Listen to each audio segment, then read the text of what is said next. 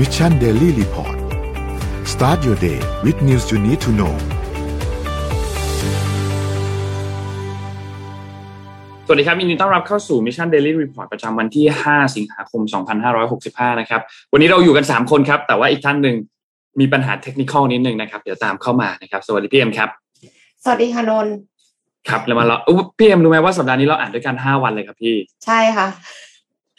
สัปดาห์นี้พี่ๆอีกท่านอื่นค่อนข้าง ติดธุระนิดนึงค่อนข้างยุ่งกันนิดนึงนะครับ แต่ว่า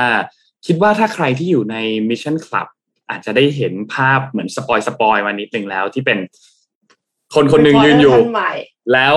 ด้านบนเซ็นเซอร์ด้วยหน้ากากสมมูลนะครับ เดี๋ยวรอติดตาม เดี๋ยวจะมีอีกท่านหนึ่งเป็น reporter ท่านใหม่นะครับ ที่จะมาเริ่มอ่านกันวันที่ 15 นะครับ อีกสัปดาห์หนึ่งนะครับ ก็รอติดตามกันได้นะครับ แต่ว่าวันนี้ก็อย่าเพิ่งเบื่อกันนะครับ ดูนนท์กับพี่เอ็มกันไปก่อนนะครับเดี๋ยววันนี้เราค่อยๆไปเริ่มต้นอัปเดตเรื่องราวต่างๆกันครับพี่เอ็มเดี๋ยวไปดูกันที่ตัวเลขกันก่อนครับ ตัวเลขล่าสุดเป็นยังไงบ้างครับ ฉีดวัคซีนนะครับ เราฉีดวัคซีนล่าสุดได้เนี่ยเข็มบูสเตอร์ประมาณเกือบเกือบสามหมื่นโดสนะครับก็รวมแล้วประมาณ 44.7%ของประชากรนะครับ ไปดูถัดมาครับสถานการณ์ผู้ป่วยครับ สถานการณ์ผู้ป่วยล่าสุดนะครับ ตัวเลขผู้ติดเชื้อรายใหม่ 2,166 ตัวเลขผู้เสียชีวิตอยู่ที่ 29 นะครับ รักษาหาย 2,007 นะครับ อาการหนัก 905 ใส่เครื่องช่วยหายใจ 476 นะครับ ก็ตัวเลขยังทรงๆ อยู่ไม่ได้มีการขยับตัวเยอะมากนะครับ ไปดูถัดไปครับ ตลาดหลักทรัพย์ครับเซฟบ้านเราครับ บวกขึ้นมา 0.25%เมื่อวานนี้นะครับ อยู่ที่ 1,598.75 นะครับ ก็ใกล้ๆจะแตะ 1,600 อีกครั้งหนึ่งนะครับ ไปดูถัดไปต่างประเทศบ้างครับ ต่างประเทศครับดาวโจนส์ครับติดลบ 0.38%นะครับ NASDAQ ติดลบ 0.43%นะครับ NYSE ครับติดลบ 0.08%นะครับฟุตซี่100 ครับ บวกขึ้นมา 0.05%แล้วก็ห่างเสงนะครับ บวกเยอะกว่าเพื่อนเลย 2.06%นะครับ เดี๋ยววันนี้เราค่อยๆ ไปคุยกันนะครับ ถัดมาครับ ราคาน้ำมันดิบครับปรับตัวลดลงค่อนข้างเยอะครับสถานการณ์ตอนนี้เดี๋ยววันนี้เราเจาะเรื่องนี้กันอีกทีหนึ่งด้วยนะครับ WTI ตอนนี้หลุด 90 ไปแล้วนะครับอยู่ที่ 89.13 นะครับติดลบ 1.69%นะครับแล้วก็ Brent crude oil ครับ 94.72 ติดลบมา 2.13%นะครับอันนี้เนี่ยก็แสดงให้เห็นหลายอย่างเหมือนกันกับนักลงทุนที่มีความรู้สึกมีความคิดเห็นเกี่ยวกับราคาน้ำมันดิบนะครับก็สะท้อนออกมาด้วยตัวเลขดัชนีทั้งสองตัวนี้นะครับเดี๋ยวเราค่อยๆ อัปเดตกันนะครับถัดมาครับทองคำ ทองคำตอนนี้นะครับบวกขึ้นมาพอสมควรเลย 1.16%นะครับอยู่ที่ 1,785.81 นะครับแล้วก็ถัดไปครับสุดท้ายคริปโตเคอเรนซีครับบิตคอยครับก็ยังวนๆอยู่ที่เดิมนะครับประมาณ 22,000 23,000นะครับอีเทเรียมอยู่ที่ 1,600นะครับ Binance บวกขึ้นมา 4.33%อยู่ที่ 306นะครับ Solana อยู่ที่ 38.77นะครับแล้วก็ Bitcup Coin เนี่ยอยู่ที่ 2.62นะครับนี่ก็เป็นอัปเดตตัวเลขทั้งหมดนะครับค่ะพาไป กันที่เรื่องของอวกาศสักนิดนึงค่ะครับอมันไม่ใช่เรื่องอวกาศสักทีเดียวคือไม่ได้พาออกไปนอกโลก แต่ว่าอยู่ในโลกนี่แหละค่ะครับเป็นเศษซากขยะอวกาศค่ะอืมพี่โทมัสสวัสดีค่ะอ่าพี่โทมัสมาแล้วนะครับค่ะ ก็คือขยะอวกาศเนี่ย มีคนพบขยะอวกาศในชนบทของประเทศออสเตรเลียค่ะ คาดว่ามาจากยานดราก้อนของ SpaceX พบขยะอวกาศขนาดใหญ่จำนวน 3 ชิ้น มีความสูงประมาณ 10 ฟุต หรือราวๆ 3 เมตร บริเวณฟาร์มในชนบทของประเทศออสเตรเลีย ซึ่งคาดว่าเป็นขยะที่เกิดจากภารกิจด้านอวกาศของบริษัท SpaceX ก็คือเป็นชิ้นส่วนของ Crew Dragon แต่เป็นชิ้นส่วนที่ปกติแล้ว เวลาจรวดออกไปมันก็คือจะต้องแยกกันออกมาอยู่แล้วค่ะแล้วก็คือมันหมุนอยู่ในวงโคจรของโลกอะพักหนึ่ง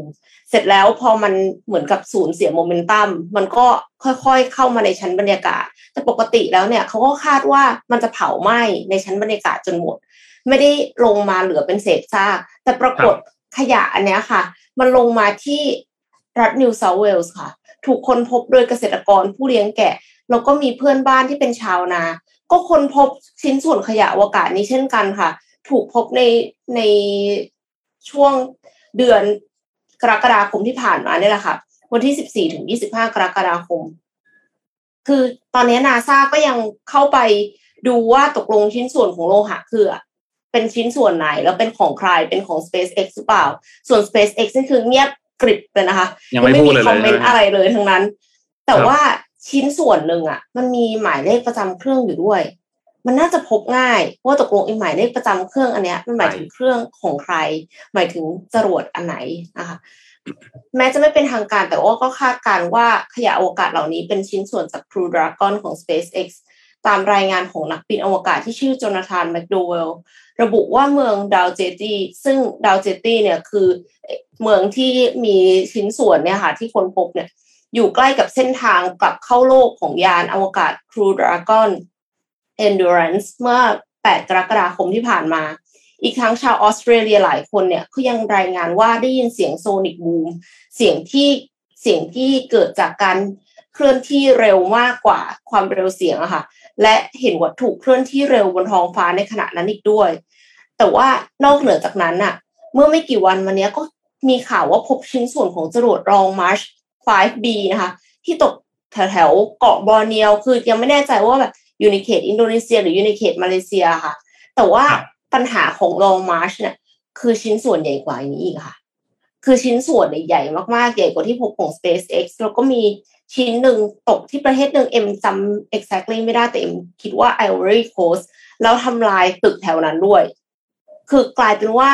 ไม่ได้ตกในทะเล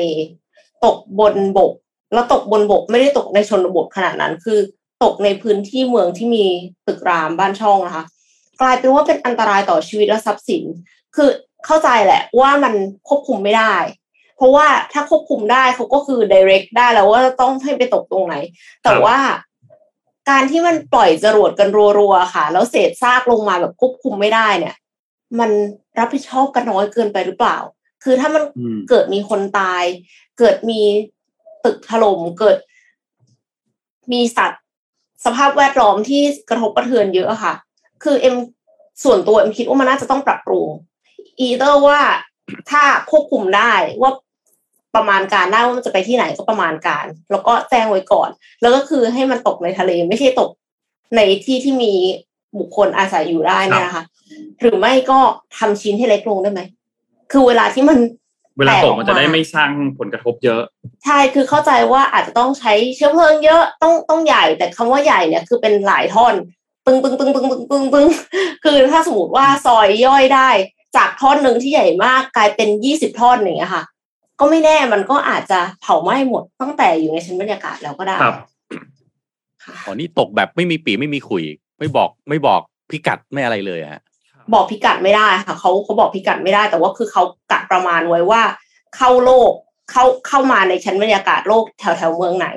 แต่ว่าหลังจากนั้นนะคะพี่โทมัสแล้วให้เป็นรุ่นเราเองเหรอฮะรุ่นเราเองอ้าว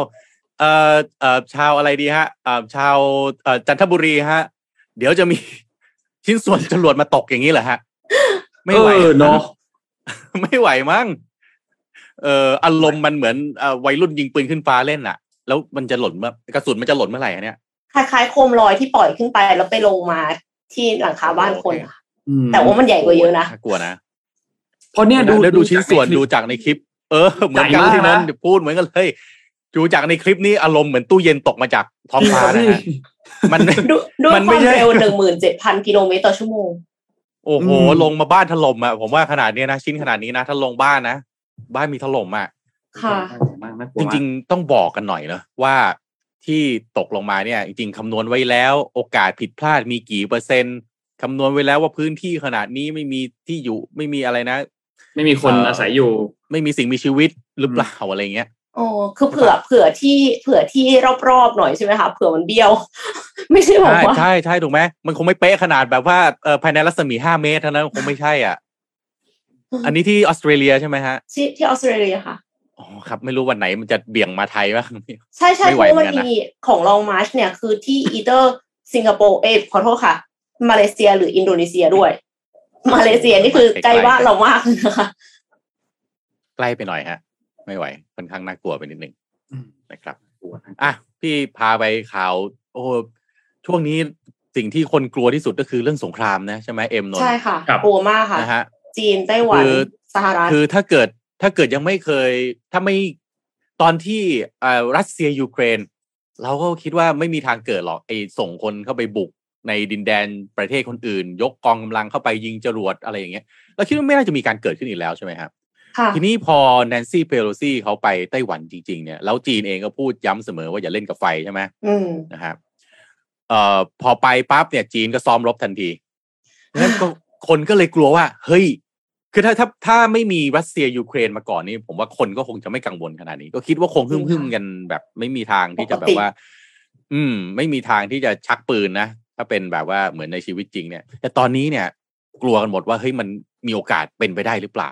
นะครับ อย่างล่าสุดเนี่ยเอ่อไต้หวันเนี่ยก็เขาก็ออกมาวิพากษ์วิจารณ์จีนนะเพราะว่ามีโดรนปริศนาเนี่ยไปบินเหนือเกาะจิ้นเหมิน นะครับโดยสำนักข่าวต่างประเทศก็รายงานจากกรุงไทเปนะครับ ว่าพรรค DPP เนี่ยซึ่งเป็นพรรคแกนนำฝ่ายอ่าฝ่ายค่อนไปทางซ้ายเนี่ยของบางประธานาธิบดีไช่อิงหวนเนี่ยนะออกแถลงการว่าการที่กองทัพปลดปล่อยประชาชนจีนนะครับ หรือ PLA จัดการซ้อมรบครั้งใหญ่ด้วยกระสุนจริงรอบเกาะไต้หวันนะครับ ระหว่างวันพฤหัสที่ผ่านมาจนถึงวันอาทิตย์นี้เนี่ย ถือว่าไร้ความรับผิดชอบนะฮะปราศจากความชอบธรรมแล้วก็เป็นการเจตนากระตุ้นความตึงเครียด อันนี้คือทางฝั่งไต้หวันนะทางนางไช่อิงเหวินนะครับขณะที่ทางกระทรวงกลาโหมของไต้หวันเนี่ยก็รายงานว่าเว็บไซต์อย่างเป็นทางการของกระทรวงเนี่ยตกเป็นเป้าหมายของการโจมตีทางไซเบอร์ด้วยนะครับค่ะแล้วก็ในเวลาไล่เลี่ยกันกองทัพไต้หวันก็ยิงพลุ flare นะครับเพื่อสกัดโดรนลึกลับอีกสองลำที่บินวนเวียนเหนือเกาะจิ้นเหมินซึ่ง ถือเป็นพื้นที่ยุทธศาสตร์สำคัญที่อยู่ห่างจากเซี่ยเหมินในมณฑลฟูเจียนที่บอกงี้เซี่ยเหมินเนี่ยผมไปบ่อยนะครับ ไปยืนอยู่ชายฝั่งเซี่ยเหมินเนี่ยมองออกไปเนี่ย มองไปจะเห็นฝั่งจะเห็นเกาะไต้หวันเลยอารมณ์เหมือนยืนอยู่ชายฝั่งเอ่อบ้านเพระยองเนี่ยมองออกไปแล้วเห็นเอ่อเห็นเกาะเสม็ดอะอ่าแต่อาจจะไกลกว่านั้นหน่อยหนึ่งนะครับ แต่มองแล้วเห็นเลยนะครับ คือมันห่างกันประมาณหกกิโลเมตรเท่านั้นเอง ระหว่างเซียเหมือนกับเอ่อตัวเกาะไต้หวันนะครับไกลมากเซียเหมือนก็จะมีความคือจะเป็นจีนที่แบบจะจีนจะเป็นจีนที่มีความค่อนไปทางไต้หวันน่ะคือเอ่อ บ้านเมืองค่อนข้างสะอาด ผู้คนพูดจาไพเราะยิ้มแย้มแจ่มใสอะไรอย่างเงี้ยนะครับ ทั้งนี้นะครับรัฐบาลไต้หวันก็ยืนยันการยกระดับมาตรการเฝ้าระวังด้านความมั่นคง แล้วก็ความปลอดภัยกับโครงสร้างพื้นฐานทุกรูปแบบบนเกาะนะครับ พร้อมทั้งประสานงานใกล้ชิดกับสหรัฐอเมริกา ซึ่งถือว่าเป็นพันธมิตรเนาะในตอนนี้นะฮะและนี่ก็เป็นข่าวอัปเดตนะครับ ซึ่งหลังจากนี้ไปผมคิดว่าคงจะมีมาอีกเยอะเลยอะเรื่องออกจะเป็น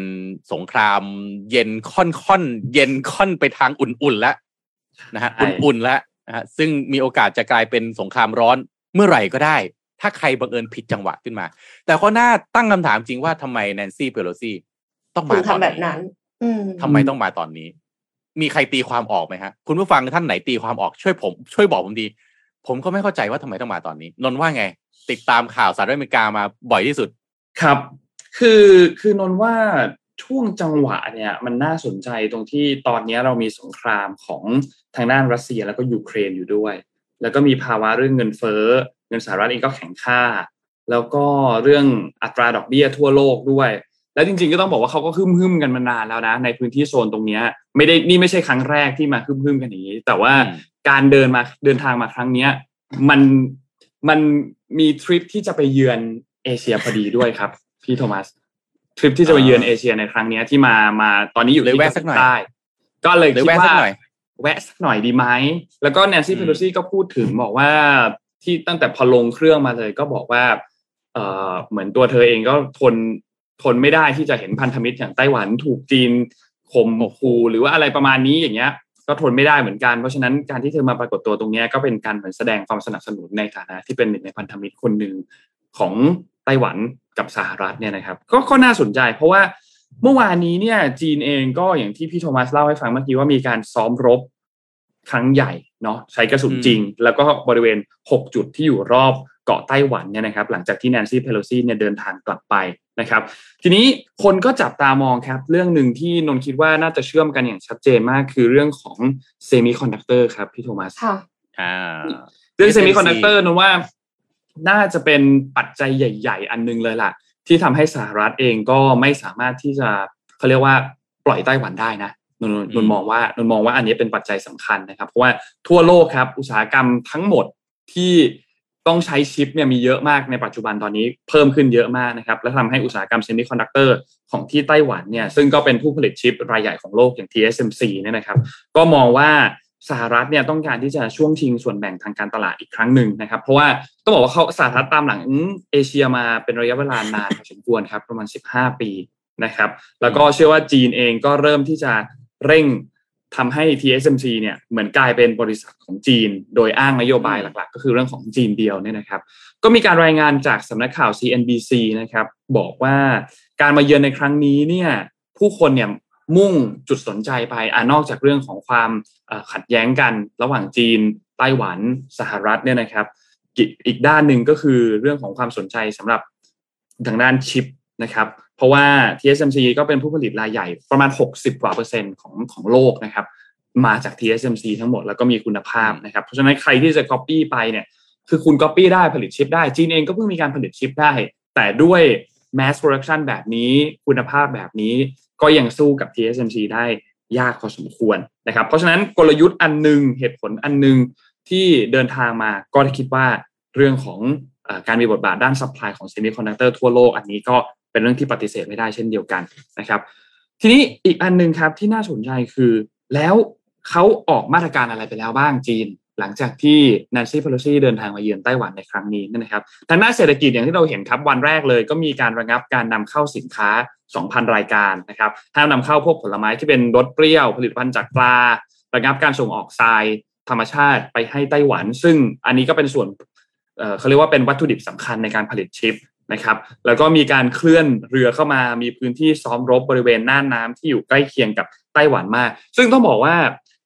ถ้าถ้าท่านไปดูในแมปเนี่ยนะครับ มันจะมีบริเวณหน่านน้าอยู่ แล้วก็มีการ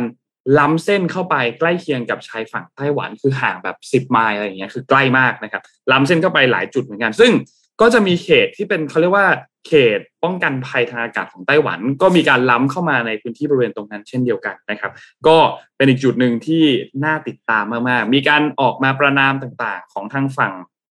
รัฐมนตรีกระทรวง ต่างประเทศของจีนที่ประนามแนนซี่เพโลซีนะครับ แต่ก็เอาละรอติดตามกันต่อไปยาวๆ แต่มันไม่จบแค่นั้นครับพี่โทมัสพี่เอ็มแนนซี่เพโลซีไปต่อที่เกาหลีใต้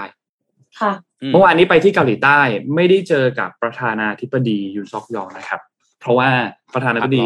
ลาพักร้อนครับ ไม่อยู่พักร้อนอยู่ คือตอนนี้นะ ทุกคนพยายามอยู่ให้เป็นให้หมดนะครับคือคือเพื่อนตีกันอะแล้วหันมาบอก เอ้ย แกเพื่อนใครอ่า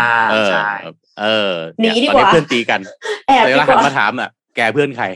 พอไปปุ๊บไปปุ๊บอยู่อยู่ยากหมดนะบางคนก็บางคนก็บางคนก็ต้องแบบบอกชัดเจนนะประกาศจุดยืนชัดเจน อย่างจัสันหวังนี่บอกเลย จีนเดียว จีนมีจีนเดียวเท่านั้นนะครับอ่าแต่เขาไม่บอกในจีนเดียวที่ว่านี่ไต้หวัน หรือจีน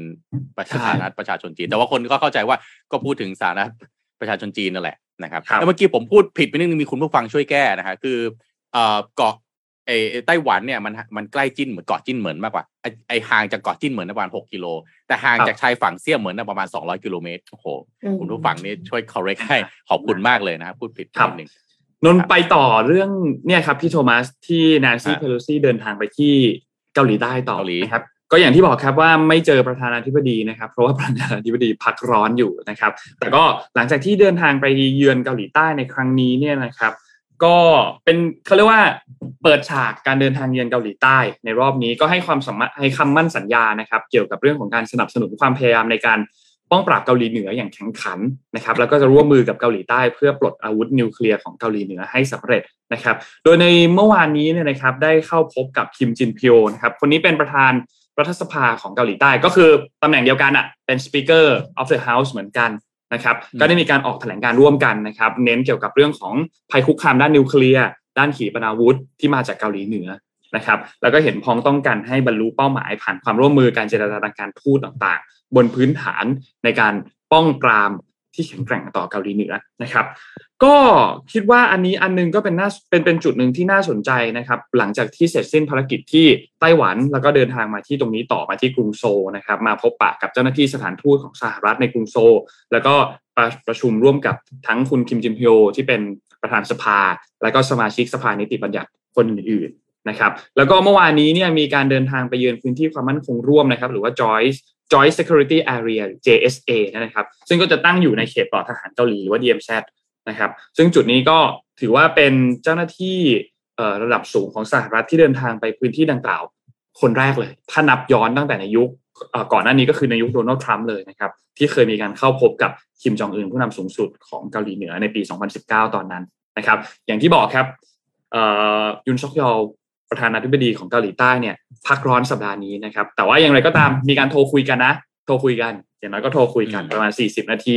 นะครับ ก็บอกว่าการเดินทางไปตรงนี้เนี่ยก็จะมีการประสานงานกับสภาคองเกรส เพื่อกระชับความสัมพันธ์ระดับทวิภาคีอะอย่างน้อยก็มีการแบบพูดคุยกัน แล้วก็จะหาทางออกร่วมกันเกี่ยวกับประเด็นในเรื่องของเกาหลีเหนือนะครับเมื่อวานนี้ก็มีคนพูดกันว่าแหมแนนซี่เพโลซี่ไปถึง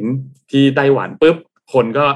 เหมือนไปมีไฟลุกขึ้นมาทีหนึ่ง มาที่เกาหลีก็ไฟลุกขึ้นมาอีกทีหนึ่งนะครับ ก็น่าติดตามครับสำหรับการมาเยือนเอเชียในครั้งนี้ของแนนซี่เพโลซีนะครับ อืมค่ะคือมัน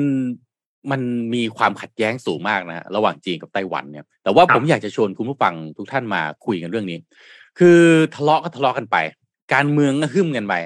แต่ว่าไอการค้าการขายเนี่ยครับคือถ้าใครไปจีนเนี่ยในแถบฝั่งตะวันออกเนี่ยฮะ จะรู้ว่าเจ้าของโรงงานส่วนส่วนใหญ่ก่อนหน้านี้นะก่อนหน้านี้ย้อนกลับไปสิบยี่สิบปีก่อนเนี่ยเป็นไต้หวันเกือบทั้งนั้นเลยนะครับเพราะว่าคือถ้าพูดกันตามตรงเนี่ยไต้คนไต้หวันเองเนี่ยจะค่อนข้างมีแนวคิดในการทำการค้าที่มันมี global mindset มากกว่าคนจีนในพื้นที่สักนิดหนึ่งดังนั้นเจ้าของโรงงานเจ้าของเอ่อบริษัทเนี่ยก็จะเป็นไต้หวันที่จะต้องที่จะถ้าเป็นบริษัทที่ทำเรื่องของการส่งออกนะครับ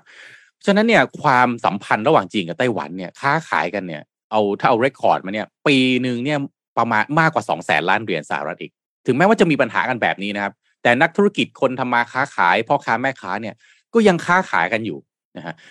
ล่าสุดเนี่ยจากปัญหาที่แนนซี่เพโลซีบินไป landing ที่ไต้หวันเนี่ยนะฮะจีนก็ประกาศตัดการนำเข้าสินค้าจากไต้หวันเนี่ยรวดเดียว 2,000 กว่ารายการ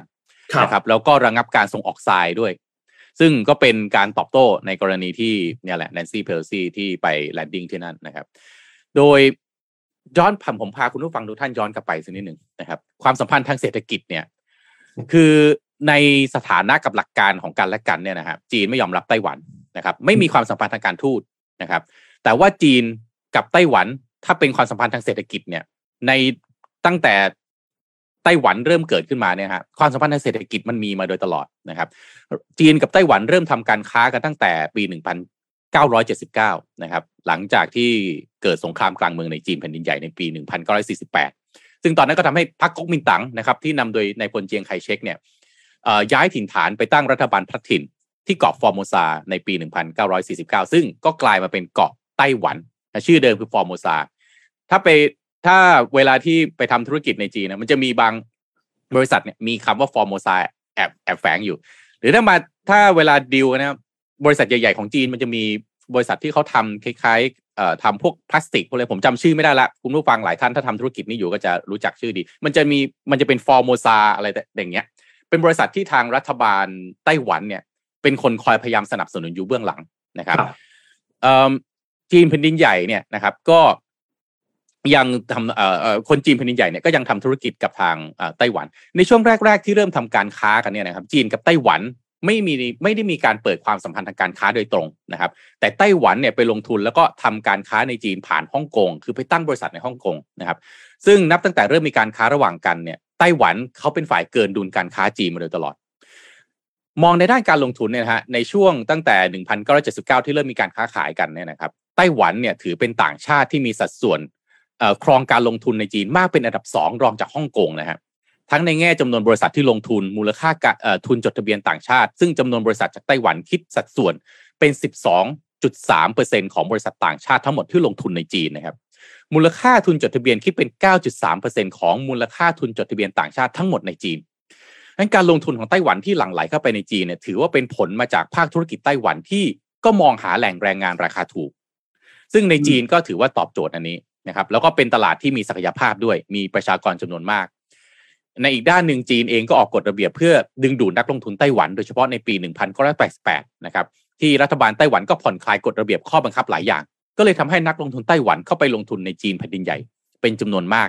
แล้วก็เริ่มมีการค้านะครับผ่านช่องแคบไต้หวันกันโดยตรง โดยไม่ต้องอ้อมไปผ่านฮ่องกงแล้วนะครับนั้นไล่มาฮะ1979 เริ่มมีการค้าขายกันไอสิ่งที่ไม่ถูกกันที่มันแบบตีกันเนี่ย เริ่มลดบาร์ลดระดับลง 1979เริ่มเอ่อเริ่มที่มีการค้าขายผ่านเกาะฮ่องกงก่อน จากนั้นเอ่อ1988ก็มาค้าขายกันโดยตรงนะครับ จากนั้นปี 1993 ครับ จีนก็ขึ้นมาเป็นคู่ค้ารายใหญ่อันดับ 3 ของไต้หวัน มูลค่าการค้าระหว่างกันเนี่ยสูงถึง 37,000 ล้านเหรียญสหรัฐโดยประมาณนะครับ อันดับสามคือไต้หวัน อันดับหนึ่งคือสหรัฐอเมริกา และอันดับสองก็คือญี่ปุ่นนะครับ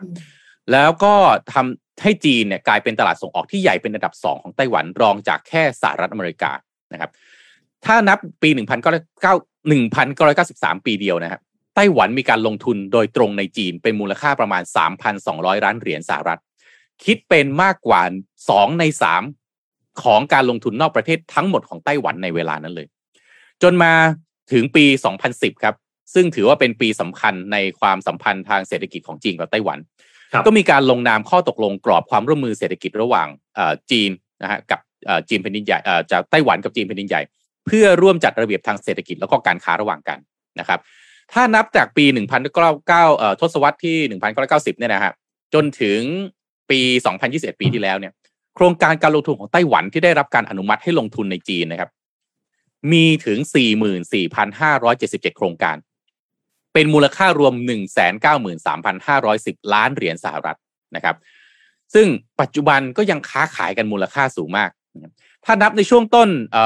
ปี 2000 เนี่ยนะฮะจีนกับไต้หวันมีมูลค่าการค้าระหว่างกันรวมประมาณ 11,000 ล้านเหรียญสหรัฐ 10 ปีผ่านไปตั้งแต่ปี 2000นะ10 ปีผ่านไปคือปี 2010 เพิ่มขึ้นเป็น 114,000 ล้านเหรียญสหรัฐ 10 ปีผ่านไปเพิ่มขึ้น 10 เท่า แล้วก็ปี 2021 อีก 10 ปีผ่านไปครับ เพิ่มเป็น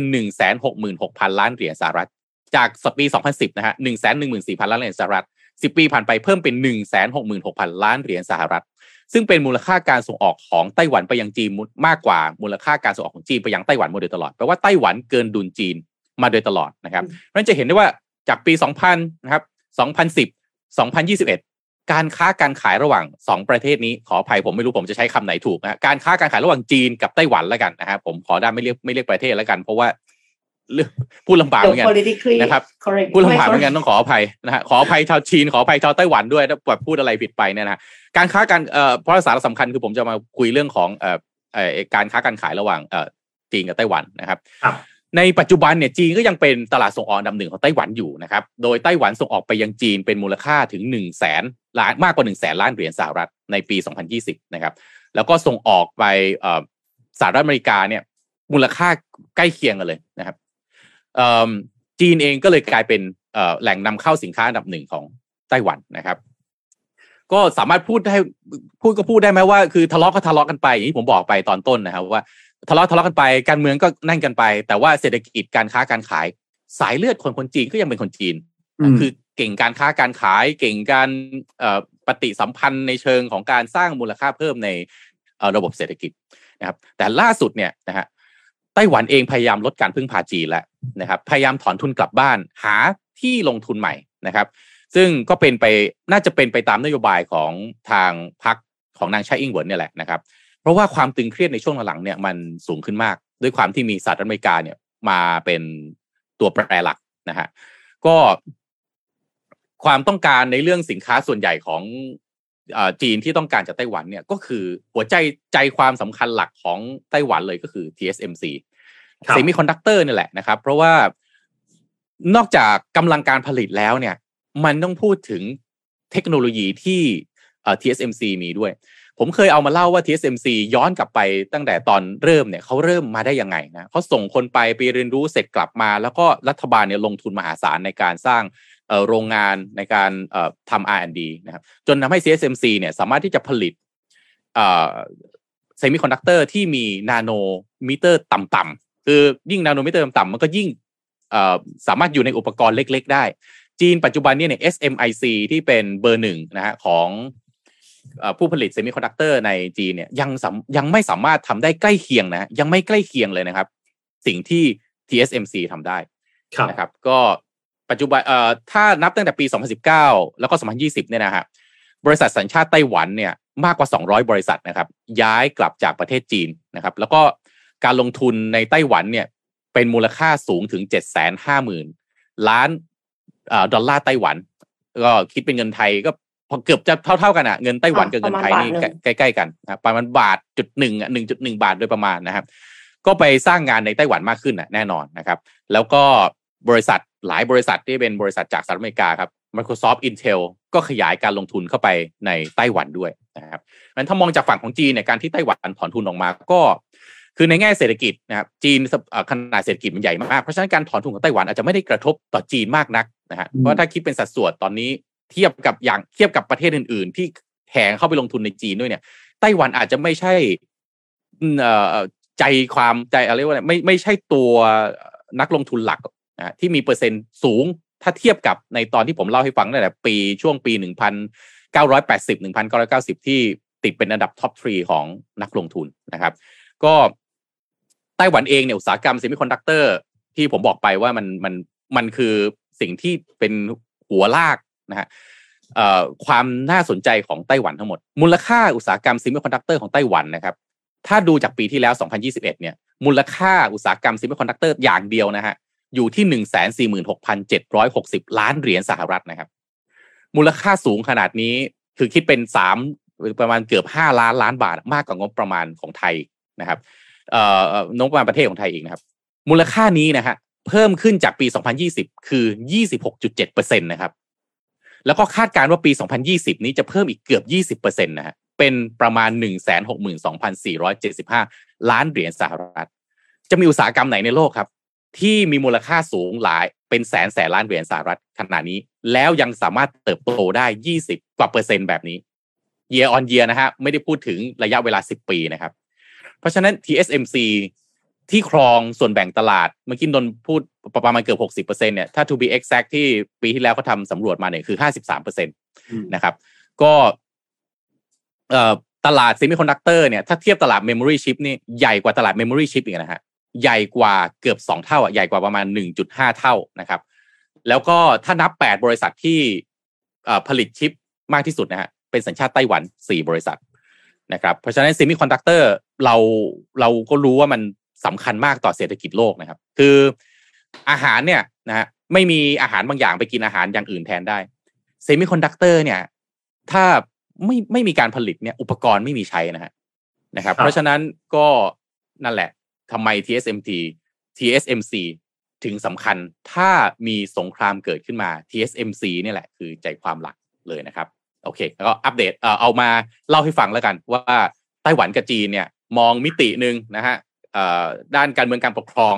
นะครับความสัมพันธ์ระหว่างประเทศ แต่อีกแง่หนึ่งการค้าการขาย มันมีความเกี่ยวพันกันอย่างแยกไม่ออก ถามว่าอยู่ดีวันหนึ่งไต้หวันบอกไม่เอาแล้วฉันแบบไม่ไม่เอาไม่เอาจีนเลยเนี่ย ได้ไหมกูอาจจะพูดลำบากเพราะการลงทุนที่อยู่ในจีนเนี่ยมันคือไปลงทุนแล้วตั้งโรงงานแล้ว มันไม่ได้แบบเหมือนเกมเศรษฐีนะฮะยกออกปั๊บจะให้กลับบ้านมันไม่ได้ง่ายๆใช่ไหมแล้วไหนจะทีมงานก็ต้องมีคนจีนมีอะไรอยู่อยู่แล้ว แต่ในแง่หนึ่งมันดีคืนดีถ้าแบบจีนแบบบ้าพลังขึ้นมาบอกเฮ้ยโอเคไต้หวันแบบนี้ยึดหมด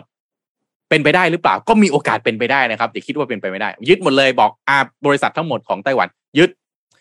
ก็ไม่รู้ว่าถ้าเกิดขึ้นแล้ว แล้วจีนถ้ายึดปั๊บสินค้าของตัวเองที่พึ่ง TSMC ผลิตอยู่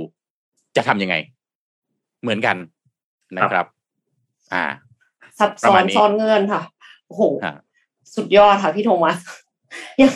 ยังบอกว่ารู้สึกว่าโอ้นี่มันมีอะไรอีกเยอะมากที่เราไม่เข้าใจ แล้วเราก็ไม่รู้ว่าใครมี hidden agenda อะไรบ้าง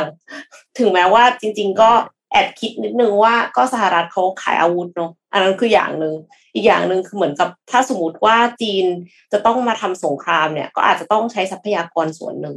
มาโฟกัสกับการทำสงครามทำให้ เศรษฐกิจอาจจะโตช้าลงหรือเปล่า หรือว่าสหรัฐอาจจะสู้ได้มากขึ้นหรือเปล่าคือเหมือนกับว่ามันเป็นการ เป็นการ struggle ก่อนที่ตัวเองจะแพ้ไม่แน่ใจเหมือนกันว่ามันถึงขนาดนั้นไหมนะคะ เอ็มขอพามาที่เรื่องเทคโนโลยีสักนิดหนึ่งแล้วกันค่ะ แต่เป็นเทคโนโลยีที่แอบจะแปลกมีใครกลัวแมงมุมไหมคะ นนไม่ไม่กลัวครับ ไม่กลัวแมงมุมกันใช่ไหมคะโอเค ถ้าไม่กลัวแมงมุมกันก็อ่านข่าวนี้ได้นะคะ นักวิจัยสหรัฐเนี่ยใช้ศพแมงมุมทำระบบแขนจับของหุ่นยนต์ค่ะแมงมุมหมาป่าเนี่ยเป็นหนึ่งในแมงมุมนักล่าสุดโหดที่แม้จะมีขนาดเล็กเพียง 3-5เซนติเมตรเนี่ย แต่มันสามารถเคลื่อนไหวได้อย่างคล่องแคล่วว่องไว มีขาที่ทรงพลังในการล่าเหยื่อเป็นอาหาร ด้วยขาของแมงมุมหมาป่าเนี่ยจะมีกลไกสวนทางกับ กลไกของขาสัตว์เลี้ยงลูกด้วยนมค่ะ เพราะว่าปกติแล้วเนี่ยเรามี biceps triceps ใช่ไหมคะกล้ามเนื้อหนึ่งหดกล้ามเนื้อหนึ่งยืด มันก็เลยทำให้ขยับได้แบบนี้ แต่ว่าของแมงมุมเนี่ย มันไม่มีกล้ามเนื้อที่เอาไว้ยืดนะเขาใช้ระบบไฮดรอลิกไฮดรอลิกจากเลือด แล้วเสร็จแล้วก็คือขาของแมงมุมกางออกเมื่อได้รับความดันเลือดสูง แล้วก็ดึงถูกดึงกลับเมื่อแบบ คลายกล้ามเนื้อเมื่อเลือดถูกดึงกลับค่ะ โครงสร้างเนี้ยยังอยู่ในแมงมุม แม้ว่ามันจะตายไปแล้วก็ตามค่ะ นักวิจัยจากมหาวิทยาลัยไรส์ในเมืองฮูสตันรัฐเท็กซัสสหรัฐอเมริกา ซึ่งเป็นหนึ่งในมหาวิทยาลัยที่มีผู้เชี่ยวชาญด้าน soft robotics หรือว่าสาขาหุ่นยนต์แบบวัสดุยืดหยุ่น ที่เน้นการพัฒนาวิจัยแล้วก็ทดสอบนำวัสดุหรือสร้างกลไกหุ่นยนต์ที่อ่อนนุ่ม ก็เลยนำแมงมุมหมาป่าค่ะไปแช่แข็งที่อุณหภูมิประมาณลบสี่องศาเซลเซียส เป็นเวลาห้าถึงเจ็ดวัน เพื่อการุญยฆาตแมงมุม จากนั้นนำเข็มสอดทิ่มเข้าไปในส่วนโพรงศีรษะของแมงมุม ซึ่งเป็นส่วนที่ควบคุมแรงดันเลือด เมื่อครั้งแมงมุมยังมีชีวิต โดยเข็มนี้เนี่ยจะติดกับหลอดฉีด แล้วจากนั้นก็คือติดกาวเพื่อคงสภาวะการเชื่อมต่อ ระหว่างหลอดฉีดยากับซากศพแมงมุม เสร็จแล้วนักวิจัยเนี่ยก็ อัดแรงดันอากาศผ่านกระบอกฉีดยาแล้วขาแมงมุมมันก็จะกางออกค่ะ คือคลิปยังไม่มาใช่ไหมคะไม่มาฮะสักครู่นี้ฮะใช้ใช้เป็นรูปแปะไว้ก็ได้ค่ะ เดี๋ยวทำให้ดูแทน คือครับแต่เดิมอะค่ะเวลาแมงมุมตายใช่ไหมคะมันก็จะหดขาอย่างนี้เนื้อออกไหมเป็นขยุ่มขยุ่มอะค่ะ เสร็จแล้วพอนักวิจัยอัดแรงดันอากาศผ่านกระบอกฉีดยาถ้าขาแมงมุมก็จะกางออกอย่างนี้ค่ะ แล้วเสร็จแล้วก็สามารถเอามันไปอยู่บนสิ่งของที่จะยกอืมแล้วก็หด ขาเหมือนที่คีบตุ๊กตาค่ะ เสร็จแล้วก็หยิบเหมืขึ้อนนที่มาคิดได้ลูกตาแล้วก็เอาไปครับวางอีกที่หนึ่งเอาไปอีกที่หนึ่งเสร็จแล้วก็ปล่อยขาออกค่ะ ใช่มันเหมือนที่คิ้วตุ๊กตาค่ะพี่โทมัสจากนั้นก็คือนำซากแมงมุมเนี่ย ติดเข้ากับหุ่นยนต์เขียนคำสั่งเพื่อควบคุมแรงดันที่ส่งไปยังขาแมงมุม นักวิจัยได้ทำการทดสอบยืดหดขาแมงมุมไปไปเกือบหนึ่งพันรอบค่ะ ซึ่งคนพบว่าเมื่อเข้าใกล้รอบที่หนึ่งพันก็จะเกิดปัญหาส่วนข้อต่อของขาแมงมุมสึกหรอและฉีกขาด โดยนักวิจัยเนี่ยคาดว่ามันเกิดจากสภาวะขาดน้ำค่ะ dehydration ของเนื้อเยื่อทำให้เกิดการเสียดสีบริเวณข้อต่อ ในอนาคตก็จะเคลือบสารป้องกันการสูญเสียความชื้นสารประกอบโพลิเมอร์ หรือเป็น polymeric coating เพื่อที่จะแก้ปัญหานี้ อันเนี้ยก็แบบเปิดโลกการสร้างหุ่นยนต์จากวัสดุอินทรีย์ย่อยสลายได้ตามธรรมชาติ เพราะว่าเป็นสัตว์ที่แบบมีอยู่ตามธรรมชาติอยู่แล้วนะคะ แม้ว่าจะประหลาดมากแต่ว่าก็มีศักยภาพค่ะ แล้วก็คือแมงมุมเนี่ยมันสามารถยกของชิ้นเล็กๆ จิ๋วๆได้ ซึ่งหุ่นยนต์ตอนนี้เนี่ย มันเป็นสิ่งที่ทำได้ยากลำบากมาก คือหุ่นยนต์น่ะยกของใหญ่ได้ใช่ไหมคะได้ยกกล่องใน warehouse ได้ แต่ว่าการที่จะมาแบบสมมติว่าหยิบแม็กอะแม็กที่เราอืม แกะอไม่อหยิกบกระอะดาษจะหยิบยังไงอะแต่ว่าแมงมุมมันอาจจะหยิบได้นะเพราะว่ามันตัวเล็กมากเลย เห็นในภาพโดยใช้ไหมศพแมงมุม โดยใช้ศโดพยใช้แมงศพแมมุงมมุมมาเป็นใช่มาเป็นเครื่องมือเอาเอาเอาเลยเอาที่สนพี่ไหมสะดคะวกอันเลยนี้เทคอันนี้เทคเอาเดเวลลอปสิ่งนี้ไหมคะขอขอดูแล้วกันเอาที่พี่สะดวกเลยคือโอ้โหจินตนาการก็ก็โอเคแต่ว่าขอว่าเอาแมงมุมที่ตายแล้วแล้วกันนะฮะไม่เอาแบบเป็นๆมามาทำให้มันตายโอ้ยเพื่อจะเอาศพมันมาใช้นะไม่เอานะ นนท์ดินนท์กำลังคิดคิดเรื่องเดียวกับพี่โทมัสเลยครับเออแล้วก็ไม่เอาแบบน่ากลัวนะอืมไม่เอาแบบไม่เอาเทรันทูล่าอะไรเออตัวใหญ่ๆอย่างงี้ไม่ไหวเหมือนกันนะ มีขนอะไรอคืย่างอเงี้ยคือเครียดบอกว่ากลัวแมงมุมไม่คือแมงมุมมันไม่กลัวหรอก แต่เจอแบบแมงมุมตัวเท่ามือวันนี้ก็วิ่งเหมือนกัน ครับ เอออืมอะน่าสนใจนะนี่น่าสนใจนะเออเราเราคุยกันเรื่องจีนไต้หวันนะมีน้องเอ็มมาช่วยขั้นนะบรรยากาศตึงเครียดของเรื่องศพแมงมุมนะ แต่ว่าอย่าเพิ่งลืมนะฮะรัสเซียยูเครนก็ยังออนนะครับ ยังไม่ออฟนะฮะสวิตช์ยังไม่ off นะครับ ล่าสุดเนี่ย South China Morning Post เขาไปสัมภาษณ์พิเศษวโลดิเมียเซเลนสกี้ครับประธานาธิบดีค่ะยูเครนครับนะฮะว่าก็ก็แน่นอนสื่อทุกสื่อก็พยายามที่อยากจะสัมภาษณ์ผู้ชายคนนี้นะครับ ซึ่งเซเลนสกี้ก็บอกว่าเขาต้องการที่จะพูดคุยโดยตรงกับสีจิ้นผิงครับประธานาธิบดีของจีนใช่เกี่ยวกับสงครามที่รัสเซียก่อขึ้น เพราะว่า ยูเครนกับจีนเนี่ยมีความสัมพันธ์ใกล้ชิดเยอะนะครับ ก็คิดว่าจีนอาจจะเป็นอีกหนึ่งตัวแปรที่จะช่วยได้นี่คือมุมของเซเลนสกี้นะครับ ก็เรียกร้องนะเซเลนสกี้ก็เรียกร้องให้จีนเนี่ยใช้อิทธิพลทางการเมืองแล้วก็เศรษฐกิจที่อยู่เหนือรัสเซียเขาบอกแบบนี้นะอยู่เหนือรัสเซียนะเพื่อยุติสงครามครั้งนี้นะครับ เพราะว่าสงครามรัสเซียยูเครนเนี่ยนะครับมีผู้เสียชีวิตจากสงครามแล้วอย่างน้อย 5,300 คนนะครับบาดเจ็บอีก มากกว่า 7,200 คนตามข้อมูลจากคณะมนตรีสิทธิมนุษยชาติมนุษยชนสหประชาชาติหรือ UN เอ่อ UNCHR นะครับณวันที่หนึ่งสิงหาคมที่ผ่านมานะครับเซเลนสกี้บอกว่าต้องการคุยโดยตรง เพราะว่าตัวเองเนี่ยเคยคุยกับประธานาธิบดีสีจิ้นผิงเมื่อปีที่แล้วนะครับ แล้วก็นับตั้งแต่สงคราม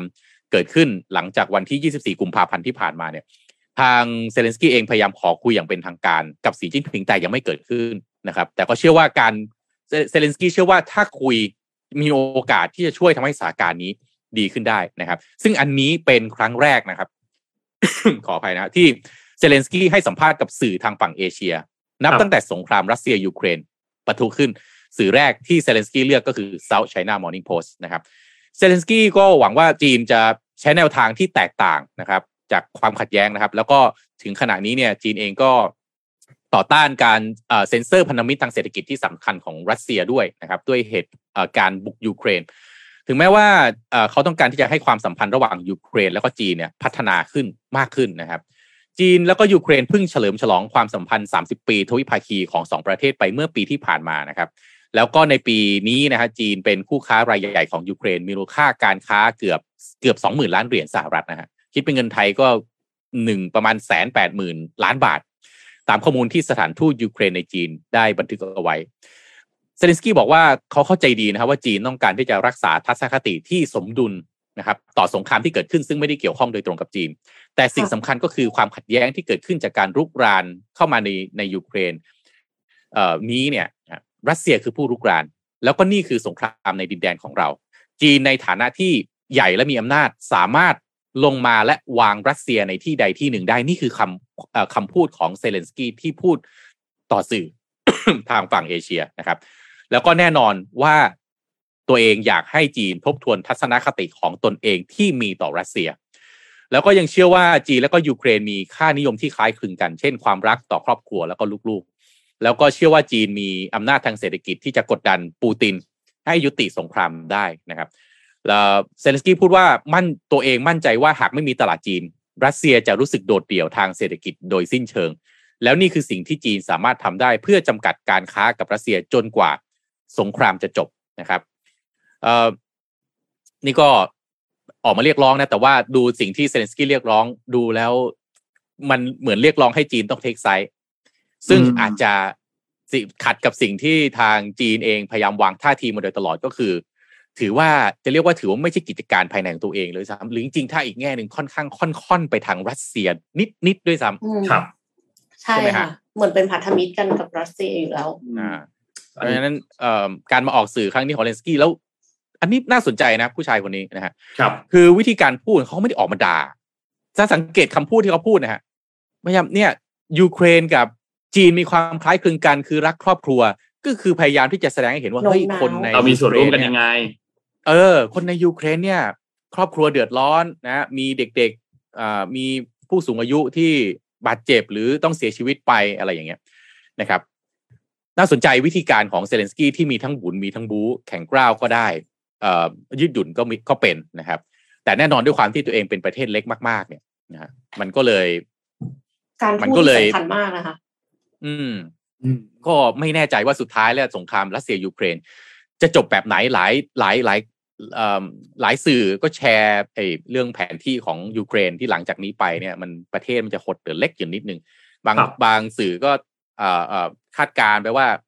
มันจะแบ่งนะยูเครนออกเป็นสองฝั่งคือยูเครนตะวันตกกับยูเครนตะวันออก ฝั่งตะวันออกก็อาจจะโดนยึดไปอาจจะเหลือแต่วันฝั่งตะวันตกหรือเปล่า เพื่อจะรอวันหนึ่งก็จะโดนยึดอีกหรือเปล่า มองไม่ออกเลยจริงๆนะครับ ตอนนี้มองไม่ออกจริงๆ ก็เอาใจช่วยยูเครนว่าไม่อยากคือเราเราเราไม่ได้ไม่ได้เข้าใจตื้นลึกหนาบางทั้งหมด ถึงความขัดแย้งที่มีของสองประเทศนี้ใช่ไหมแต่เราไม่อยากเห็นสงครามเท่านั้นเองใช่ค่ะมีแค่นี้เองตามนั้นเลยครับ เห็นด้วยครับ สงครามก็มีแต่สูญเสียนะคะ ทั้งสองฝั่งเราพามาดูต่อครับ เกี่ยวกับมาที่ไทยกันบ้างนะครับ วันนี้มีข้อมูลอันนึงเกี่ยวเรื่องกับการส่งออกของไทยนะครับ ในช่วง ครึ่งปีแรกนะครับ ก็เติบโตค่อนข้างโอเคนะครับ แต่ว่าในระยะถัดมาเนี่ยมีความเสี่ยง เพราะว่าเศรษฐกิจโลกตอนนี้เริ่มชะลอตัวลงนะครับ คือในช่วงที่ผ่านมาเนี่ยทุกคนทราบอยู่แล้ว การส่งออกของบ้านเราตอนนี้มีบทบาทเยอะมากในการขับเคลื่อนเศรษฐกิจของไทยนะครับ ในปี 64 ที่ผ่านมาเนี่ยมูลค่าการส่งออกส่งออกของบ้านเราเนี่ย 8.57 ล้านล้านบาทนะครับ ซึ่งนับว่าถือว่าเป็นตัวเลขที่เยอะนะครับ เพราะว่าถ้าหากว่าภาคการส่งออกชะลอตัวลง ก็อาจจะส่งผลกระทบต่อเศรษฐกิจได้ และถ้าภาคการส่งออกขยายตัวขึ้นเศรษฐกิจไทยก็จะได้รับประโยชน์ ซึ่งก็ประโยชน์ไม่มากก็น้อยนะครับวันนี้เลยอยากจะพามาอัปเดตสถานการณ์การส่งออกของไทยในเดือนมิถุนายนที่ผ่านมากันสักนิดหนึ่งนะครับมูลค่า ในการส่งออกในเดือนมิถุนายนที่ผ่านมาเนี่ยขยายตัวนะครับเร่งขึ้นจากเดือนก่อนและขยายตัวต่อเนื่องเป็นเดือนที่ 16 ติดต่อกันแล้วนะครับโดยมูลค่าเนี่ยอยู่ที่ 26,533 ล้านดอลลาร์สหรัฐนะครับซึ่งถ้าคิดเป็น year on year นะครับคือเทียบกับช่วงเดียวกันของปีก่อนหน้านี้เนี่ยคือบวกขึ้นมา 11.9%นะครับแล้วก็เร่งตัวขึ้นจากในเดือนพฤษภาคมเนี่ยมา 10.5%เช่นเดียวกันนะครับขยายตัวอย่างที่บอกครับ 10 เป็นเดือนที่ 16 ติดต่อกันนะครับซึ่งถ้าหากว่า เออเรามองลงไปดูมากขึ้นเนี่ยนะครับ จะพบว่าสินค้าเกษตรขยายตัวดีต่อเนื่อง คอมพิวเตอร์เองก็กลับมาขยายตัวอีกครั้งในรอบ 4 เดือนนะครับ ก็ภาพรวมค่อนข้างชัดเจนอย่างเกษตรเนี่ยขยายตัวดีต่อเนื่องอยู่ที่ 21.7%เลยนะครับ ซึ่งสินค้าที่อย่างที่บอกครับพวกอุตสาหกรรมการเกษตรขยายตัวได้ดี 28 28.3%นะครับแม้ว่าจะชะลอตัวจากเดือนก่อนหน้านี้ ซึ่งอยู่ที่ 32.7%เล็กน้อยนะครับแต่ว่าพวกสินค้าที่เป็นปัจจัยสำคัญ ยกตัวอย่างเช่นไขมัน น้ำมันจากพืชและสัตว์ น้ำตาลทรายอาหารทะเลกระป๋อง หรือว่าอาหารทะเลแปรรูปเนี่ยนะครับผลไม้กระป๋องแปรรูป ไก่แปรรูป อาหารสัตว์เลี้ยงก็ขยายตัวค่อนข้างดีนะครับส่วนสินค้าที่เป็นอุตสาหกรรมมีการขยายตัวอยู่ที่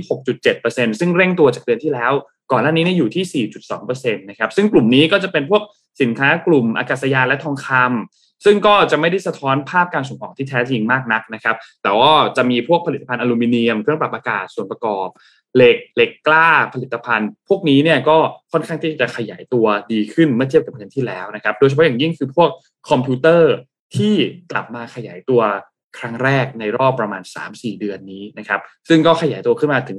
19.1%นะครับก็เป็นการสะท้อน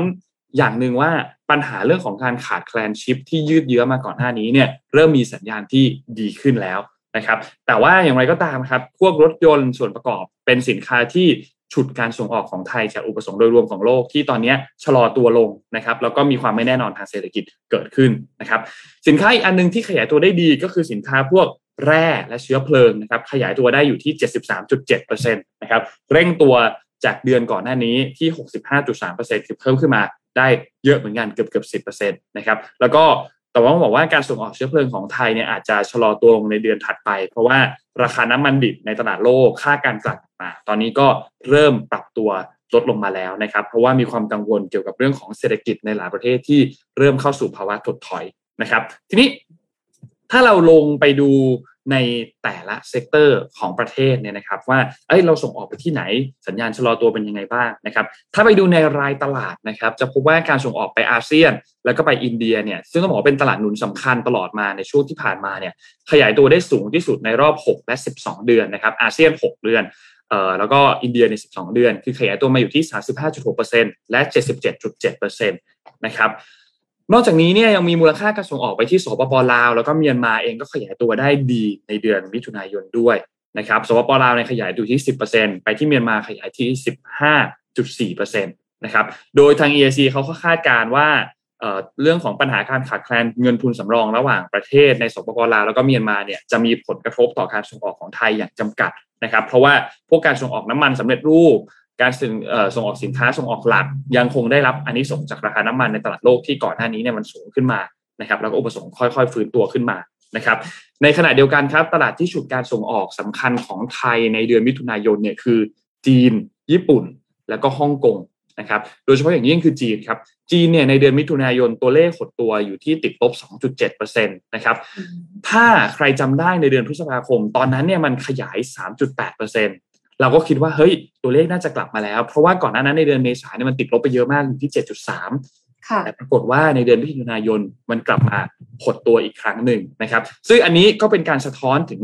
ภาพเศรษฐกิจที่ยังซบเซาโดยเฉพาะอย่างยิ่งคือภาคอสังหาริมทรัพย์ แล้วก็ความเสี่ยงในการปิดเมืองอีกครั้งของที่จีนนะครับทำให้ภาวะเศรษฐกิจโลกที่ชะลอตัวลงอาจจะทำให้การนำเข้าวัตถุดิบการผลิตของจีนเองก็ชะลอตัวลงไปด้วยนะครับ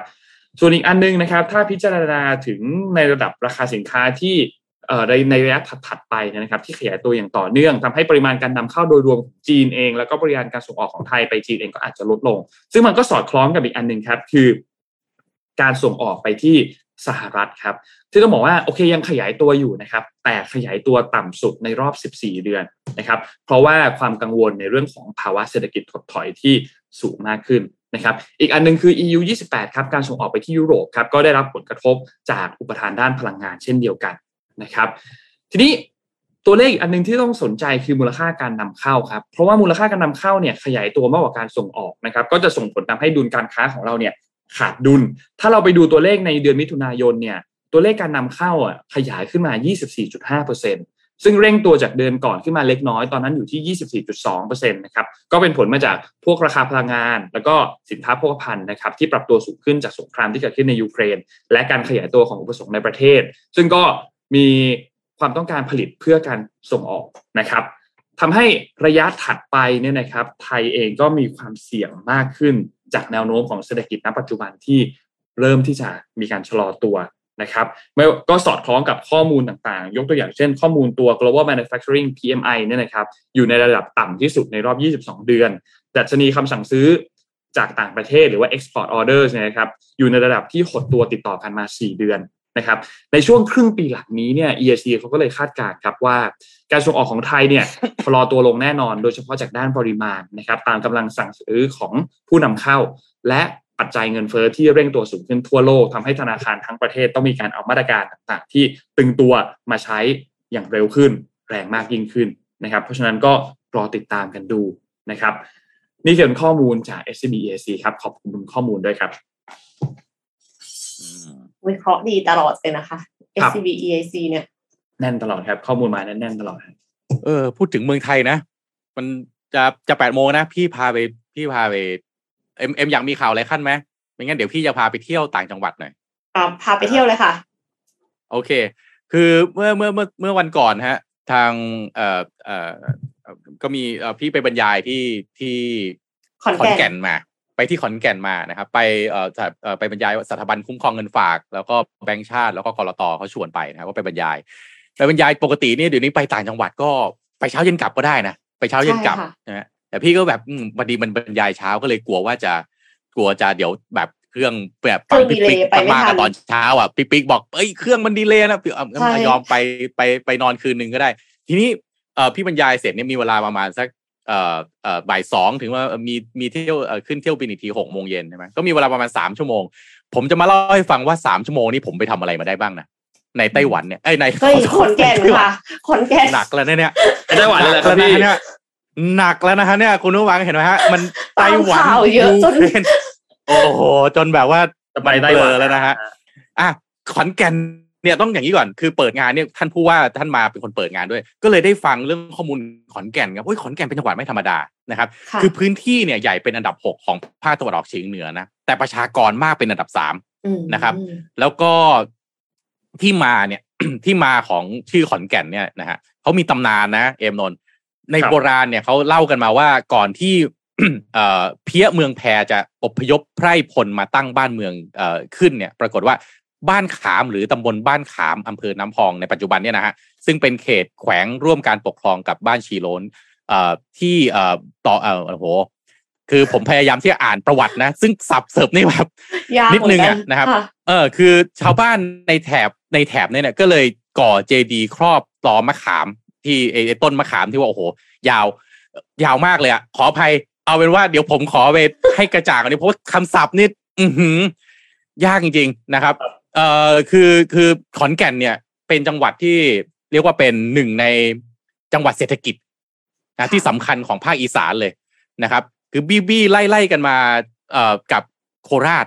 นะครับ ทีนี้ เอ่อผมไปขอนแก่นเนี่ย ผมจำได้ว่ามัน เอ่อมันมีบึงแก่นนคร นนกับเอ็มเคยได้ยินไหมชื่อบึงแก่นนคร เออ บึงแก่นนครเนี่ยนะฮะถือว่าเป็นพื้นที่ที่มีมูลค่าค่าที่ดินเนี่ยเขาบอกว่าแพงสุด คือพอผมจะไปปั๊บเนี่ยโชคดีมากเลย ก็เลยมีแฟนรายการท่านหนึ่งฮะทักมาบอกโอ้ยได้ได้ข่าวว่า ว่าผมเนี่ยจะไปขอนแก่นใช่ไหมเขาจะพาเขาจะพาเที่ยวเขาก็เลยใช้เวลา เออ เนี่ยเลยก็เลยอยากจะมาขอบคุณ เขาเลยใช้เวลาตั้งแต่บ่ายสองถึงห้าโมงเย็นที่ผมมีแค่สามชั่วโมงเนี่ยนะอะ ไปที่ไหนก่อนที่แรกที่พาไปครับ ร้านเมื่อกี้ร้านเป็นร้านครัวซองฮะ ชื่อ Trinity รบกวนโอ้โหทีมงานเอาจดรูปเลยมาค่ะนี่ร้านนี้ Trinity นะตามเลยร้านค่ะครัวซองเขาบอกว่าเนี่ยมามาที่นี่ที่แรกเลยเพราะอะไรรู้ไหมฮะ ที่เนี่ยขายครัวซองนะ อยู่ขอนแก่นนะฮะ ถ้าไม่โทรจองไม่เหลือให้กินฮะอื้อหืออืมเพราะว่าวันหนึ่งขายครัวซองเนี่ย วันหนึ่งนะ ถ้าตัวเลขผมผิด เจ้าของร้านผมขออภัยล่วงหน้านะครับ วันละนะฮะสองพันชิ้น นะฮะขายได้วันละประมาณสองพันชิ้นนะครับ แล้วก็เอ่อเอ่อทำเองสูตรอะไรทุกอย่างเองนะครับ มีคนเข้ามาซื้อตลอดและอร่อยมากอร่อยจนผมแบบโอ้ยเออมันอร่อยจริงไม่ประหลาดใจเลยทำไมวันหนึ่งเขาขายได้เออขอขอโทษทีไม่ใช่สองพันเจ็ดพันชิ้นอื้อหือวันละเจ็ดพันชิ้น คือผมพยายามนั่งคำนวณนะเจ็ดพันชิ้นนี่มันนาทีละกี่ชิ้น แล้วเขาก็แบบมีทำแพคเกจจิ้งเห็นกล่องข้างหลังไหมฮะ สวยๆนะครับ คือร้านอย่างนี้เนี่ยนะคือถ้าเรา ขับรถไปเองเนาะเช่ารถนั่งขับไปเองเนี่ย ไม่มีทางรู้เลยว่า อ๋อ ร้านนี้คือร้านแบบร้านดังอะไรเงี้ยมันก็ต้องเสิร์ชชื่อนะครับอ่านี่ Trinity นะครับ ร้านแรกไปนั่งกินครัวซองอะไปร้านต่อไปรูปต่อไปฮะอ้าวนี่ร้านกาแฟ ชื่อ W ขับออกมานอกตัวเมืองหน่อยนะฮะเป็นเป็นตอนแรกเนี่ยขับผ่านผมไม่รู้เป็นร้านกาแฟนะ ผมนึกเป็นคาลือหาด คือมันใหญ่แล้วมันสวยมาก ดูด้วยตานะ เนี่ย เนี่ยร้านกาแฟทำขึ้นมาเป็นร้านกาแฟอย่างเดียวเลยโอ้โหดูด้วยตาผมว่ามีต้องไปยี่แล้วสิบค่ะสามสิบล้าน ผมว่ามียี่สิบสามสิบล้านอะนะพื้นที่ไม่รู้เป็นเป็นสิบไร่เลยอะนะครับ แล้วก็เออกาแฟก็อร่อยดีนะครับ ชื่อร้าน W เนี่ยดูข้างในสิครับ นี่อยู่ขอนแก่นฮะอยู่แบบออกมาชานเมืองด้วยนะครับไม่ได้อยู่แบบในตัวเมืองนะครับอลังการก็มากสเอ่อสวยนะครับ แล้วก็ อืม แนะนำราให้ไปคาอีกสมร้านหรานึ่งคาเอ่อราคาสมกับสถานที่เลยหรือเปล่าคะเนี่ยเออใช่ อะ อะไปร้านต่อไปฮะ มีอะไรอีกอ่าอันนี้ อันนี้กาแฟเนาะอะขอไปร้านต่อไปครับอะอันนี้ไม่ใช่ร้านละคือในเอ่อรอบบึงแก่นนครเนี่ยฮะ ที่ขอนแก่นเนี่ยเขาจะมีสิ่งศักดิ์สิทธิ์เอ่อเอ่อให้มาให้สักการะเนี่ยเก้าสิ่งศักดิ์สิทธิ์ริมบึงแก่นนครนะฮะมองขึ้นมาถ้ามองขึ้นมาจากข้างบนเนี่ยก็จะได้รูปเมื่อกี้ทีมงานเอารูปขึ้นมาให้ดูทีหนึ่งแล้วนะครับ คือรอบบึงเนี่ยคุณขับรถรอบได้เลยนะมีสิ่งสนี่เนี่ยมองจากข้างบนลงมานะฮะเอ่อจะเห็นบึงแบบเนี้ยใหญ่ ๆ รอบๆเนี่ย developer หมู่บ้านมีขอโทษนะครับริมริมบึงนี่มีหมู่บ้านเอ่อหลังละยี่สิบล้านสี่สิบล้านด้วยนะอืมอืหมายถึงว่าเป็นหมู่บ้านนะเป็นหมู่บ้านนะฮะไม่ใช่บ้านหลังเดียวนะนะครับค่ะมีเอ่อมูลแบบราคา 20 ล้าน 40 ล้านเนี่ยขายอยู่ด้วยนะครับ ก็รอบๆเนี่ยมีอะไรบ้างอะหนึ่งเห็นมันเห็นจากรูปตรงนี้เนี่ย ที่เป็น ยอดเจดีย์สูงๆนั่นคือ พระธาตุแก่งนครของวัดหนองแวงครับ คือเป็นที่บรรจุพระบรมสารีริกธาตุเป็นหอคอยเก้าชั้นฮะเดินขึ้นไปเลย ข้างบนเนี่ยเอ่อเอ่อข้างล่างที่ที่เมื่อกี้รูปแรกที่เอาขึ้นมาเนี่ย เป็นเอ่อจำลองนะครับเพราะว่าอยู่ข้างล่าง แต่ดูของจริงเดินขึ้นไปบนหอคอยเก้าชั้น นี่ของจริงอยู่นี่ฮะเห็นแบบใกล้ๆแบบใกล้ชิดเลยอะนะครับพระบรมสารีริกธาตุปกติ เวลาเราไปสักการะเนี่ยต้องอยู่ไกลๆอันนี้แบบค่ะขึ้นไปกราบแบบใกล้ๆเลยนะครับเอ่อ หอคอยเก้าชั้นเนี่ยนะฮะเจดีเก้าชั้นเนี่ยสูงแปดสิบเมตรนะครับสูงแปดสิบเมตรเลยนะคือสูงมากนะครับ ก็วัดหนองแวงก็เป็นวัดเก่าแก่ของขอนแก่นนะครับ เดิมชื่อวัดเหนือสร้างตั้งแต่ปีนะฮะสองพันสามร้อยสามสิบสองนะครับ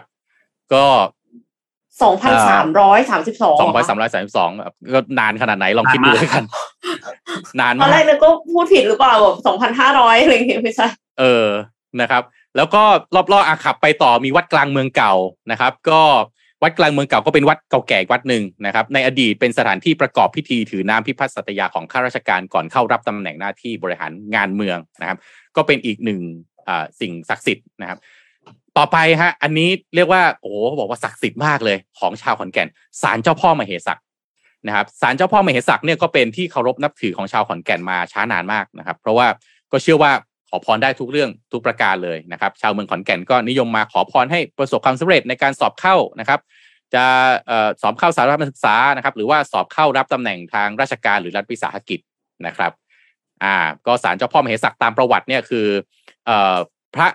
นครศรีบริรักษ์บรมราชพักดี หรือเท้าเพี้ยเมืองแพรเนี่ยได้สร้างศาลเจ้าพ่อมเหสักขึ้น ตั้งเป็นเสาบือบ้านหรือเป็นศูนย์กลางของเมือง ตามความเชื่อของอีสานในในอดีต นะครับ ที่กล่าวว่าสมบัติคูณเมืองนะครับ ซึ่งเป็นออของเจ้าเมืองเอาไว้หลายสิบสี่ข้อ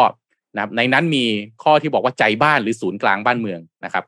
ก็โอ้นี่คือศัพท์มันค่อนข้างจะพูดแล้วมันไม่ถนัดปากเท่าไหร่นะขออภัยชาวขอนแก่นนิดนึงนะผมพูดศัพท์ผิดศัพท์ถูกนะฮะอะไปที่ต่อไปเนี่ยนะฮะวัดธาตุฮะพระอารามหลวง พระรับพระพุทธรูปคู่บ้านคู่เมืองขอนแก่นนะครับ ก็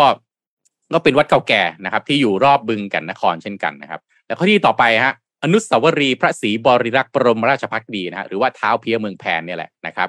ก็เอ่อเรียกว่าเป็นสถานที่ที่คนก็ไปสักการะขอพรนะครับ ขอให้ช่วยคุ้มครองดูแลชาวขอนแก่นนะครับ ขอให้ประสบความสำเร็จปราศจากปัญหาหรืออุปสรรคใด ๆ มาแผ่วผ่านนะครับ อีกอันนึงเอาอันอันต่อไปที่ต่อไปนี่โอ้โห คนที่เขาพาผมเที่ยวเนี่ยชื่อคุณโอนะฮะคุณโอทำต้องเป็นเศรษฐีอยู่ที่ขอนแก่นนะฮะก็เป็นแฟนรายการด้วยนะครับ ก็ชื่อว่าศาลเก้าปิงเถากงมา แล้วก็ศาลปู่เย็นนะครับ เป็นศาลเจ้าจีน คือเขาบอกว่าเนี่ยโอ้โหที่นี่เนี่ย คนนับถือกันแบบว่าสุดๆจริง ๆ นะครับอืมคือมาขอพรด้านโชคลาภการค้าขายให้มีแต่ความเอ่อเจริญรุ่งเรืองนะครับเพราะศาลเจ้าปิงเถากงมาเนี่ยเป็นเอ่อกงมาเป็นศาลเจ้าปิงเถากงมาอะนะฮะเป็นศูนย์รวมใจชาวจีนแล้วก็ชาวไทยในเอ่อเอ่อเมืองขอนแก่นไว้เหนียวแน่นเลยนะครับ ก็เป็นที่ประดิษฐานองค์เถากงมานะครับ แล้วก็องค์เทพเจ้าไฉซิง แล้วก็เจ้าแม่ทับทิมด้วยนะครับ ก็อะที่ต่อไปนะฮะเจ้าแม่กวนอิมนะฮะก็เป็นอีกหนึ่งสัญลักษณ์นะฮะของสิ่งศักดิ์สิทธิ์ที่ชาวขอนแก่นก็ให้ความเคารพนับถืออะไปต่อนะฮะวัดเสาเดียวนะครับวัดเสาเดียวนี่มองมาไกลๆนี่จะเห็นนะฮะเนี่ยเหมือนเป็น landmark เลยนะครับ ตั้งอยู่ที่ริมเอ่อเอ่อริมน้ำบึงแก่นนครนะครับ เป็นสถานที่ที่ถ้าพูดก็พูดว่า คือมันมีชาวเวียดนามมาตั้งรกรากอยู่ที่ขอนแก่นเนี่ยค่อนข้างเยอะ อันนี้จากที่เอ่อคนที่ช่วยดูแลผมคุณโอเนี่ยเขาอธิบายให้ฟังนะครับก็เลยเป็นสถานที่แสดงถึงมิตรภาพที่แน่นแฟ้นระหว่างเอ่อสองเชื้อชาติคือไทยเวียดนามเอาเป็นสถานที่ศักดิ์สิทธิ์แล้วก็ภายในเนี่ยประดิษฐานองค์พระโพธิสัตว์กวนอิมร้อยมือพันตา ซึ่งอัญเชิญมาจากกรุงฮานอยฮะเชื่อกันว่าถ้าได้มาสักการะบูชาเนี่ยก็จะได้อานิสงส์ในเรื่องความมั่นคงของชีวิตแล้วก็ครอบครัว นะครับในด้านสถาปัตยกรรมเนี่ยวัดเสาเดียวก็ได้รับการจำลองแบบมาจากวัดเสาเดียวในบึงฮวานเจียมที่กรุงฮานอยที่เวียดนามนะครับ แล้วก็สุดท้ายอันที่เก้านะครับแหล่งแห่งที่เก้าที่อยู่รอบบึงแก่นนครคือศาลเจ้าแม่สองนางนะครับ ก็เป็นสถานที่เอาใจคนโสดฮะนะครับ เชื่อว่าถ้าได้ขอพรจะสมหวังเรื่องความรักมีคู่ครองที่ดีครับ ตามประวัติเนี่ยสองนางเป็นพระราชธิดาของพระเจ้าชัยเชษฐาธิราช กษัตริย์แห่งเมืองล้านช้างนะครับ ผู้พี่มีนามว่าเจ้านางคำหมื่น ผู้น้องมีนามว่าเจ้านางคำแสน ทั้งสองพระองค์เนี่ยสิริชมงดงามมากนะครับ ต่อมาพระเจ้าชัยชัยเชษฐาธิราชเสด็จสวรรคต พระราชธิดาทั้งสองก็เลยอพยพผู้คนโดยใช้ช้างเป็นพาหนะเดินทางมา หาพระนครศรีบริรักษ์เจ้าเมืองขอนแก่นผู้ที่เป็นน้านะครับ ก็เมื่อทั้งสองพระองค์สิ้นพระชนชาวเมืองก็เลยสร้างศาลของพระนางขึ้นนะครับ นี่ก็นับเป็นสิ่งศักดิ์สิทธิ์รอบเมืองขอนแก่นอะพี่ขอไปรูปต่อไปได้ไหม อ่า นี่ร้านนี้ฮะ ชื่อ เดี๋ยวจำอ่านชื่อจำชื่อร้านไม่ได้ ร้านนี้ที่เด็ดมากเลย From นะครับ scratch เอ่อ from scratch from scratch เพื่อนพี่บอกว่าเนี่ยเดี๋ยวพาไปเจออินฟลูเอนเซอร์คนหนึ่งฮะอินฟลูเอนเซอร์คนคนนี้เนี่ย มี follower อยู่เจ็ดแสนคนโอ้เจ็ดแสนเลยเหรอเจ็ดแสนคนค่ะ อ่าเจ็ดแสนคน แล้วก็เปิดร้านทำเบเกอรี่ขายเนยถั่วพี่บอกเฮ้ยเจ็ดแสนเยอะมากอะนะใช่ไหมก็ไปกินนั่งนั่งนั่งนั่งกินอยู่อะเออ เขาเนี่ยเขาขายไอ้ขนมปังแล้วก็เอาไอ้เนยถั่วเนี่ยมาทาเนยถั่วบอกทำเองฮะทำเองค่ะขวดหนึ่งโหลหนึ่งขวดโหลเล็กๆกับประมาณสองร้อยกว่าบาทเขาบอกว่าเนี่ย รู้เปล่า ขายขายร้านเนี้ย from scratch เนี่ยขายเนยถั่วออนไลน์เนี่ย ได้วันละ วันละนะ เอ่อเอ่อเอ่อวันละประมาณหมื่นโหลหมื่นขวดอะโอ้ต่อวันเนี่ยนะคะไม่ใช่ต่อเดือนด้วยนะตกใจป่ะตกใจป่ะอ่า เดี๋ยวตกใจกว่านี้ฮะ พี่ก็นั่งนั่งกินไป น้องคนที่เป็นอินฟลูที่เป็นเจ้าของร้านเดินเข้ามาพอดี ก็ทักทายกันเพราะว่าคุณโอนี่เขาก็กว้างกว้างขวางในในในขอนแก่นไปที่ไหนแกมีแต่คนรู้จักทั้งนั้นเลยนะฮะโชคดีมากที่คุณโอ เป็นแฟนรายการเราด้วยเนี่ยนะฮะ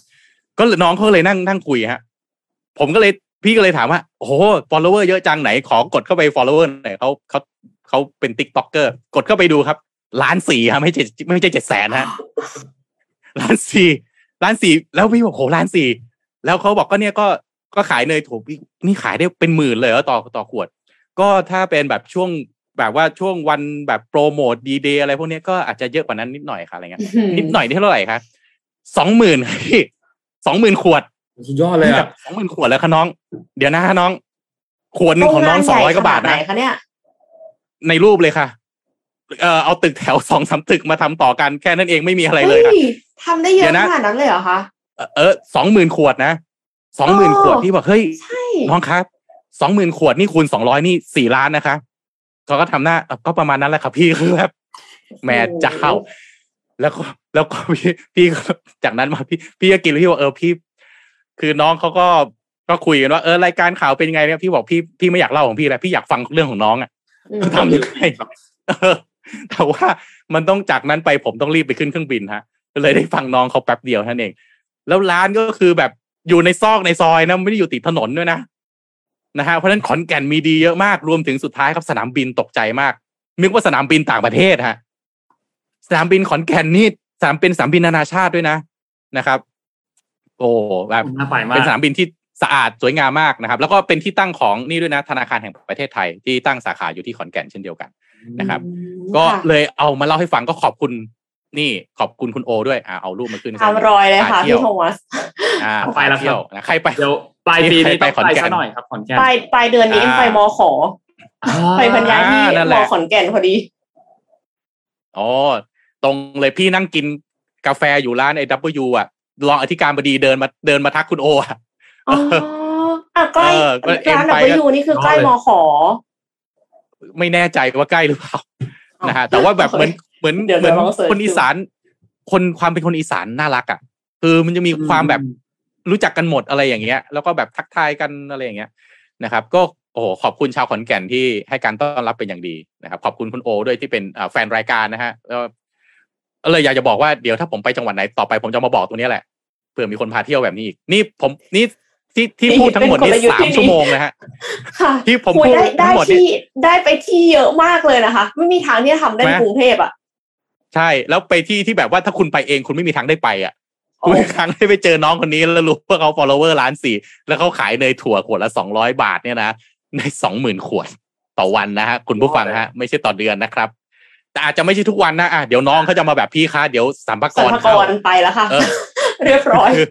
แต่คือคือเอามาคุยให้ฟังเป็นแรงบันดาลใจนะฮะว่า เอ้ย อยู่ต่างจังหวัดเนี่ย ถ้าใช้ออนไลน์ช่วยเนี่ย ก็ขยายธุรกิจได้เหมือนกัน นะครับอะอะขอนแก่นมาสป้ายยาขอนแก่นเรียบร้อยนะครับ นี่เดี๋ยวนนท์ต้องทักทักกลุ่มเพื่อนเตรียมตัวไปขอนแก่นกันแล้วครับ แนะนำเลยฮะแนะนำให้ไปฮะนนท์ไม่ยังไม่เคยไปนี่อีสานด้วยเอานนท์ไม่เคยไปอีสานเหรยังอไม่เคยไปอีสานครับโอ้ยไปใต้มาแล้วไปเหนือมาแล้ว แต่อีสานนี่ยังไม่เคยไปครับแล้วแล้วมันไม่ใช่ขอนแก่นอย่างเดียวนะมันจังหวัดรอบๆอะถ้าเขาเล่าให้ฟังมันก็แบบ ไปบึงการไปตรงนี้มันมีวัดตรงนี้มีเอ่อหน้องบัวลำพูจำจังหวัดไม่ได้แล้วอะผมก็เลยบอกว่าเดี๋ยวถ้าผมจะไปอีก ผมจะทักไปหาเขาเนี่ยแหละหาคุณโอนะช่วยคุณลิสโอต์ให้เลยนะฮะที่จะแบบต้องรบกวนเลยครับเออเดี๋ยวถ้านนท์จะไปมันจะจะขอข้อมูลบ้างนะฮะแล้วตอนอะไรนี้เอ่อในช่องคอมเมนต์เรานะฮะมีแต่คนพูดถึงเนยถั่วนะครับ ลองกดเข้าไปดู from scratch นะครับงงมากน่าสนใจมากนั่งนั่งกินเสร็จรู้สึกโอ้โหทำเนยถั่วบ้างได้มั้งวะเนี่ยเจ๋งเจ๋งเจ๋งมากพี่ชอบ ไม่ไม่ทำหุ่นยนต์จากสไปเดอร์อะค่ะ มีคนบอกว่าสโนปี้แล้วต่อสไปเดอร์เลยค่ะ อันนี้เทค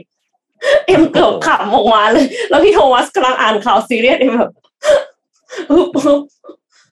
นี่กำลังเข้าไปดูใน IG ของเนี่ย from scratch เนี่ยโอ้น่ากินมากครับ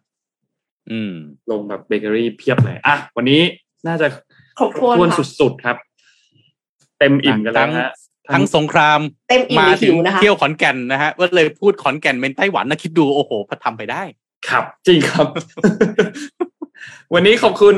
SCB ครับผู้สนับสนุนแสนใจดีของเรานะครับ ขอบคุณ SCB มากๆนะครับ แล้วก็ขอบคุณข้อมูลการส่งออก แล้วก็มูลค่าการนำเข้าของตัวเลขในไทยในเดือนมิถุนายนด้วยนะครับ แล้วก็มีการวิเคราะห์ถึงภาพรวมของครึ่งปีหลังด้วย ก็ขอบคุณข้อมูลดีๆจาก SCB EIC ด้วยนะครับ และขอบคุณดีน่าโทนิวครับน้ำเต้าหู้ออร์แกนิกหอมอร่อยดีกับสุขภาพให้คุณออร์แกนิกได้ทุกวันนะครับ และสุดท้ายขอบคุณท่านผู้ฟังทุก ๆ ท่านครับ วันอาทิตย์นี้